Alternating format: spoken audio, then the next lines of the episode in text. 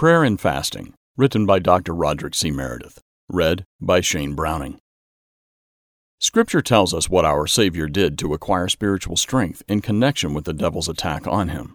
Quote, then Jesus was led up by the Spirit into the wilderness to be tempted, or tried, by the devil. And when he had fasted forty days and forty nights, afterward he was hungry. Unquote. Matthew 4, verses 1 and 2. Notice, he fasted. In the Sermon on the Mount, Jesus taught his disciples to give generously from the heart and to pray to God continuously. Notice that he said, quote, Moreover, when you fast. Unquote. Matthew 6, verse 16. He did not say if you fast. He took it for granted that his disciples would fast. Christ said, quote, When you fast, do not be like the hypocrites with a sad countenance, for they disfigure their faces that they may appear to men to be fasting. Assuredly, I say to you that they have their reward. Unquote. In other words, the hypocrite's reward is whatever praise they receive from other people for showing off their fasting. We Christians are not to punish ourselves thinking that this will force God to hear our prayers. God is not interested in penance. That is just as if you and I would take whips and beat each other's back, saying, Look at our suffering, God, so hear us. The idea behind our fasting is quite different from that. We seek the invisible God. We fast to humble ourselves, to make ourselves realize how weak we are, and that we are little children, saying in effect, Father, we are up against a great army, and there are great forces around us, we don't always know what we should do, and we need your help. We need guidance, and we need deliverance. Please help us draw near to you. Prayer and fasting go together.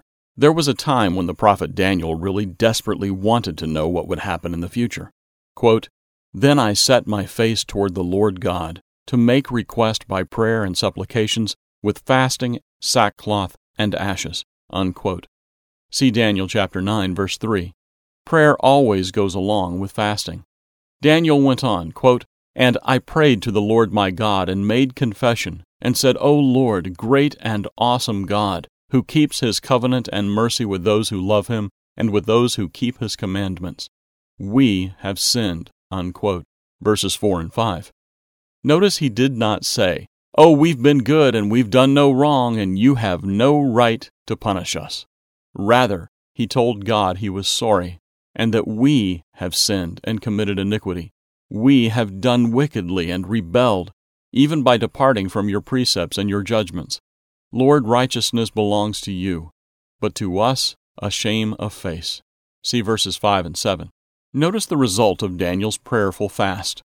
An archangel came to him and told him, quote, At the beginning of your supplications the command went out, and I have come to tell you, for you are greatly beloved. Unquote verse 23. Why was Daniel so greatly loved? Because he humbled himself sincerely before God. Prayer and fasting are at the center of a true Christian's life. To learn more about that life, read our article, What is True Christianity? Or our free booklet, Your Ultimate Destiny. As you draw closer to God through prayer and fasting, you will come to know Him far more than you ever imagined possible. Yet, as we fast, we need to remember James' caution quote, do you think that Scripture says in vain the Spirit who dwells in us yearns jealously? But he gives more grace. Therefore, he says, God resists the proud, but gives grace to the humble. Unquote. See James chapter 4, verses 5 and 6. This is a vital point. Then, quote, Lament and mourn and weep. Let your laughter be turned to mourning and your joy to gloom.